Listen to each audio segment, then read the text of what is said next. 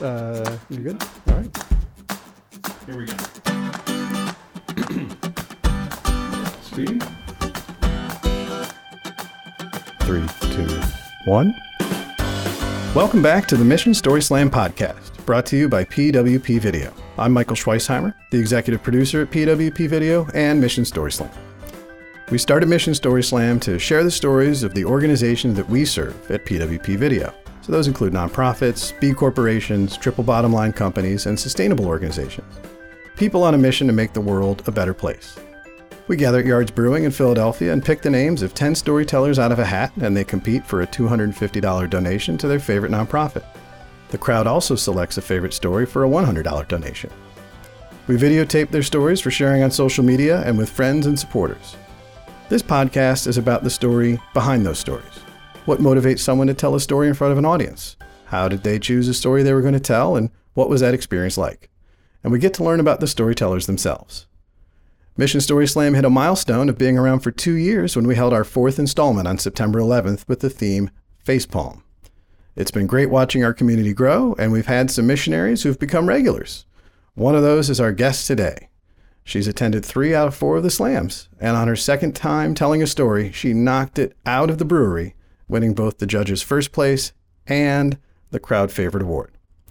I first met Laura Lacey as a client, and then she became a neighbor in Germantown, and now I'm happy to call her my friend. Laura, thank you for taking the time to join me on the Mission Story Slam podcast. Thanks so much for having me. Like I said, when we met, um, it was because you'd asked PWP Video to create a video for your WeFunder campaign for the brewery. So let's listen to a section of that first story that you told at Mission Story Slam 2, um, Saving Democracy, where you explained how funding your brewery was really kind of to you from a democratic model. About two and a half years ago, we went to the Craft Brewers Conference here in Philadelphia. I met with brewers, and it was about how to start a brewery. Uh, and one of the things that came up initially was how do you finance a brewery? Where does the money come from? Um, and for us, we don't come from wealthy families, and most of the breweries that have opened in this country have financial backing from wealthy people. And to me, it's kind of very similar to the way that politics works. There's always money involved with it. Um, we have a lot of really wealthy politicians in this country who use their wealth and influence to get in their positions of power. And I kind of looked at it as there's all these other breweries that have this power and this wealth and this influence. And how do the two of us build our brewery in this neighborhood where nobody wants to build a brewery. And so um, I did a lot of research and found out that in 2016 it became legal for um, everyone to invest in businesses. And we partnered with this company called WeFunder. It's a benefit company, a benefit corporation. Um, and they worked to push through legislation that made it possible for everybody to be a part of investing in businesses. And I know, you know, I'll take a little page out of Ken's book here Democracy is participation, right? And I own a brewery, so I invite everyone to drink beer, of course. Um, but for me, it was about, yeah, it's about participation and everyone being able to be a part of it. But for so long, being a part of investing in a company wasn't something that was legal. You had to be a wealthy person.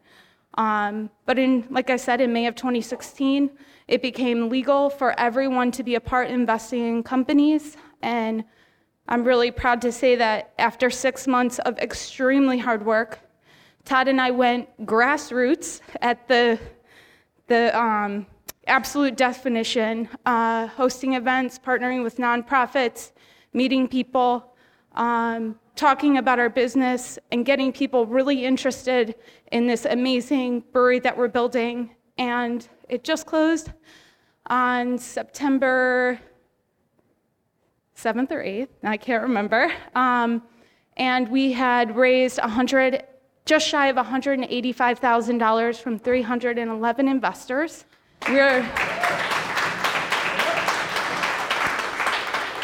We're the first brewery in Philadelphia to use this platform of uh, equity crowd investing, and we've really made it our mission to continue spreading this platform and allowing people to see that if you want a business in your neighborhood, it's not the wealthy people who get to decide what businesses open there, but it's everybody who can be a part of investing in businesses. And, you know, we're really proud to say that there's at least half a dozen people in this room who invested in our brewery, and we're so grateful to that. Um, but I guess my Midwestern ways, we don't always talk about religion and politics.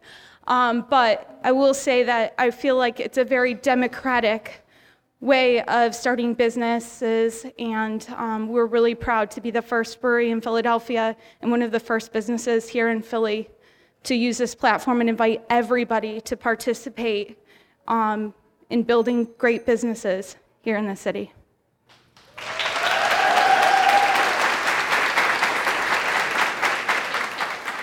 So that story was from fall of last year. So how close are you now to opening the doors of Attic Brewing?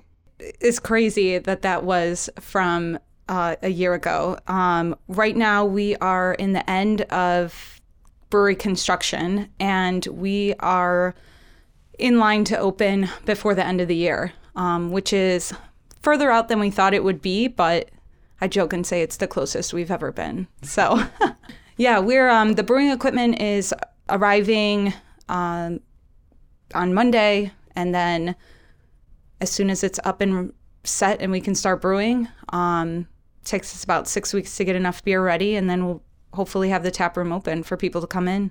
Finally. That's crazy because I know that's a lot. But yeah, you've got your brewers hired, right? Yeah, we we hired um, Bogdan is a friend of ours. Uh, we've known him for about five years. He had been up in, at Trillium in Boston, and he reached out and said, "Hey, are you still looking for someone?"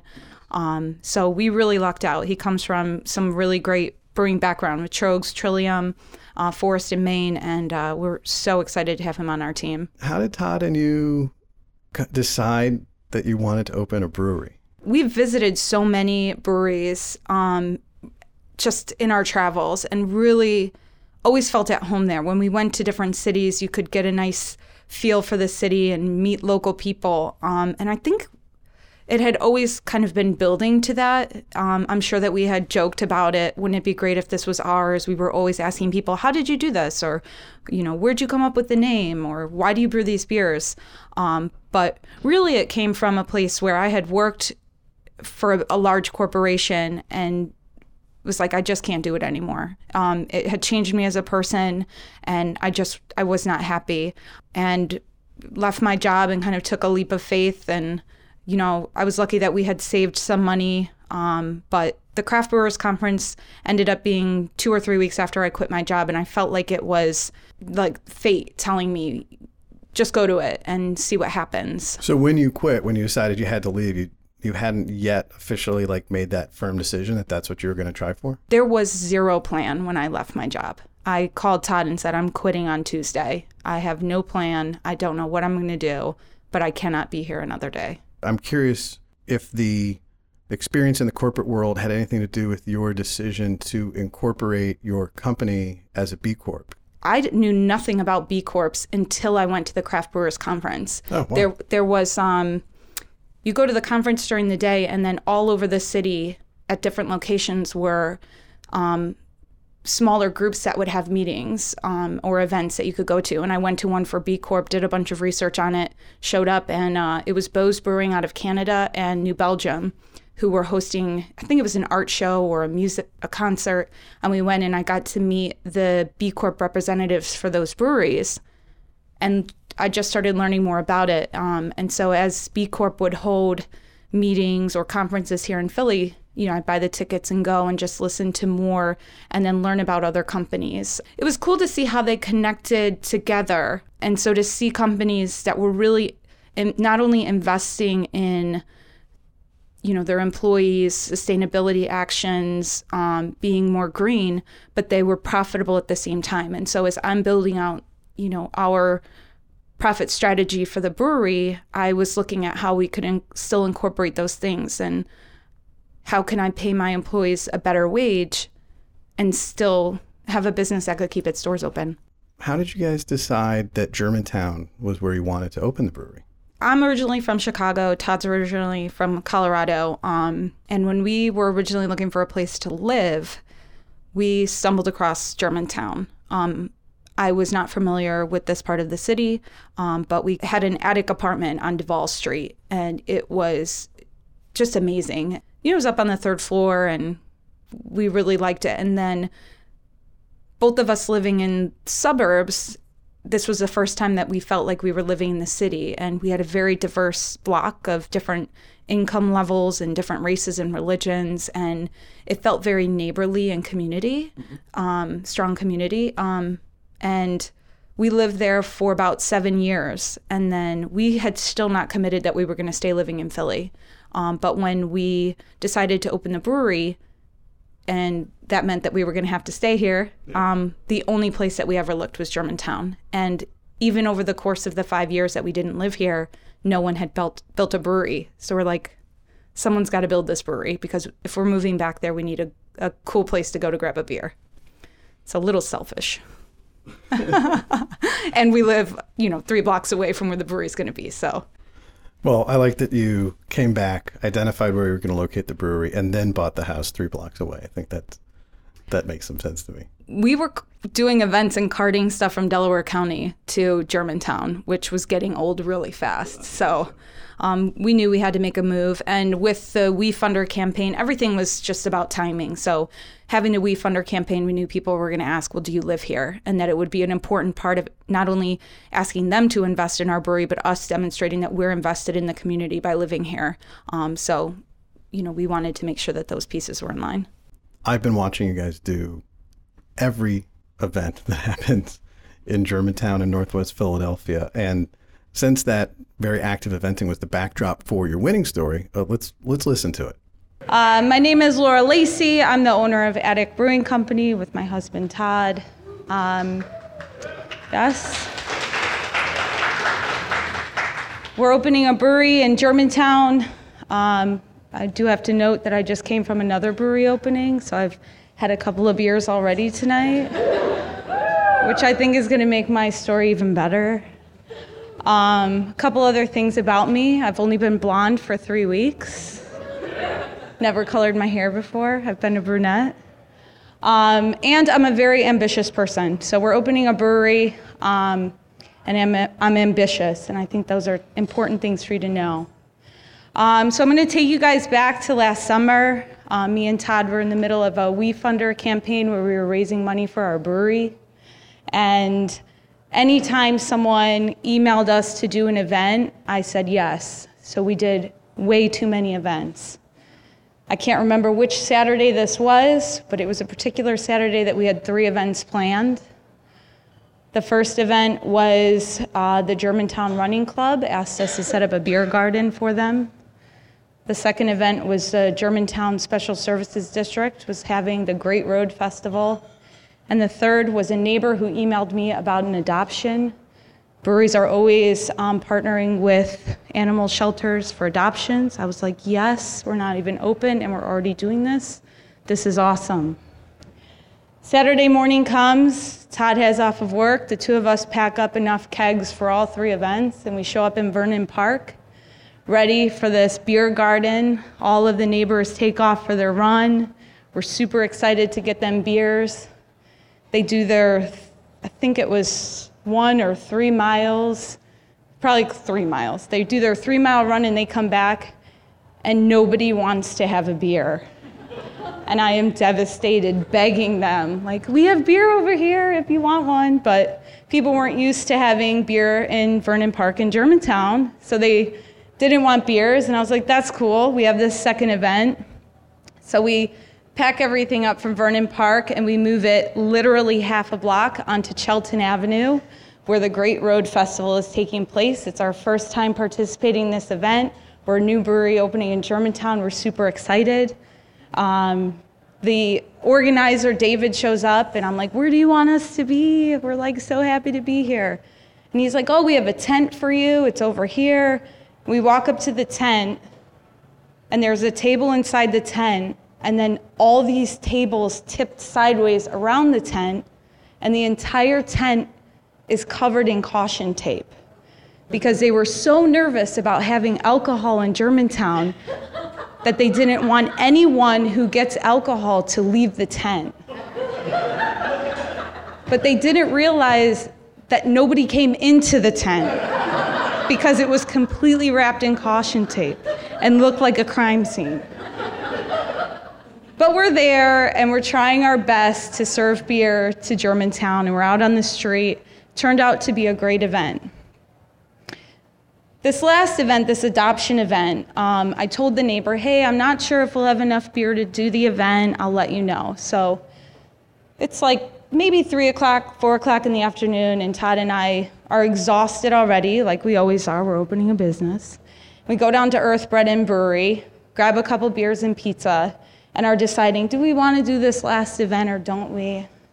So we're sitting there, we get our, you know, bellies full, and I'm like, you know what, this is great. There'll be dogs there, it'll be exciting.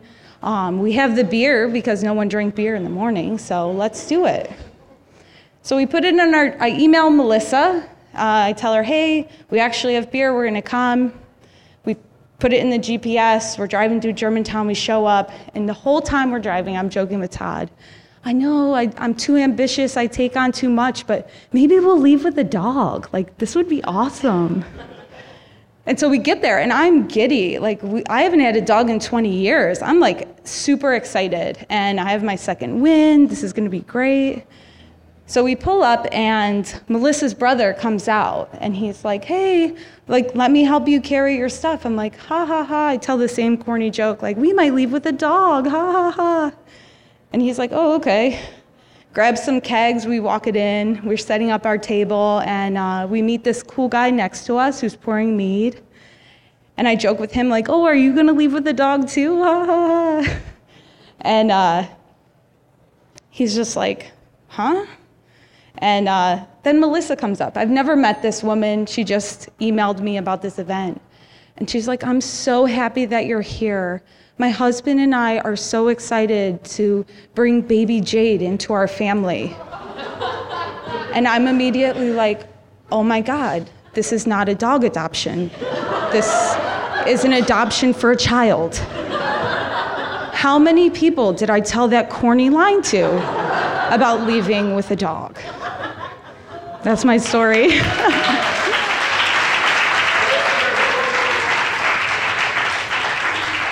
So let me ask you the question that Chris Tulo asked, and everyone else seems to ask as soon as they hear this story. Did you get a dog? We did get a dog. We did not get a dog that night, of course. There were no dogs there. I'd be Nor kidnapped. baby, I gather. no, no babies. Um, but yeah, we were. Uh, uh, my cousin uh, had a, a, dog that she knew needed a home. Um, so this past June, we brought home Nina. She's a little pug Chihuahua mix call her half puppy, half monster because we're working through this puppy phase. Um, but yeah, she's a great addition to our family, and we're so excited to have her. Will Nina be working with you at Attic Brewing? Nina needs to learn how to behave a little bit better before she's allowed to be in the brewery. Um, but she'll definitely be down there for the rest of the build out. So, how did it feel to win that night? I was honestly surprised. I did not go up to tell the story thinking I would win. I was just I had had a couple beers, which I admitted to, um, but I just went up to share and make the night a fun night. And um, during yeah during the break, you know, I was really trying hard to think facepalm, which I know I'm like facepalm moments every day of my life, but what's one that I could turn into a story? And um, that is a specific day that Todd and I laugh about all the time. So it was a story I'm familiar with telling, and um, it just seemed to fit. But I was really excited that I won and excited that Face to Face gets the donation, of course, too. They got a larger donation because you also managed to win not just the judges award, but when we counted up the crowd favorite ballots, you also got the crowd favorite award. And one of the things that is clear now we've listened to at least a bit of both stories. You were definitely a lot less nervous this time than when you told your first story at Saving Democracy. So was it just beer or was something else different like that you've told stories before what do you think i think it, it had to do with the topic as well um, there's some things like i'm very emotionally attached to our brewery and specifically to the way that we went about raising money for it was something that's very like personal to me and very important to me. It's easier for me to tell a story where I'm, you know, I mess up or it was funny and it was funny for me too. Um, so I think that was the difference. Plus, both times it was unexpected. like I didn't plan to get up and tell a story, but It seemed like you had planned your first story a bit, no?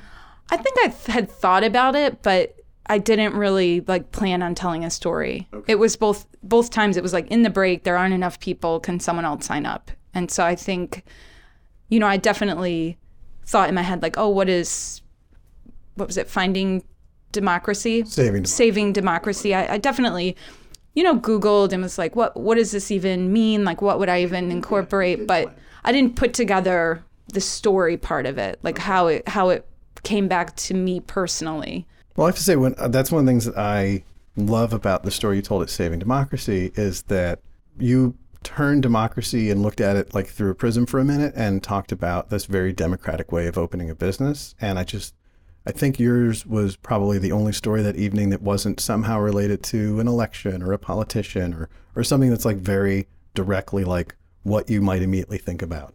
And I actually loved that turn. I think Krista Tulo was impressed by like changing that lens a little bit, and um, and it really, it was cool to see you take the theme and and really figure out how it applied to your life, and I think it was directly applicable too.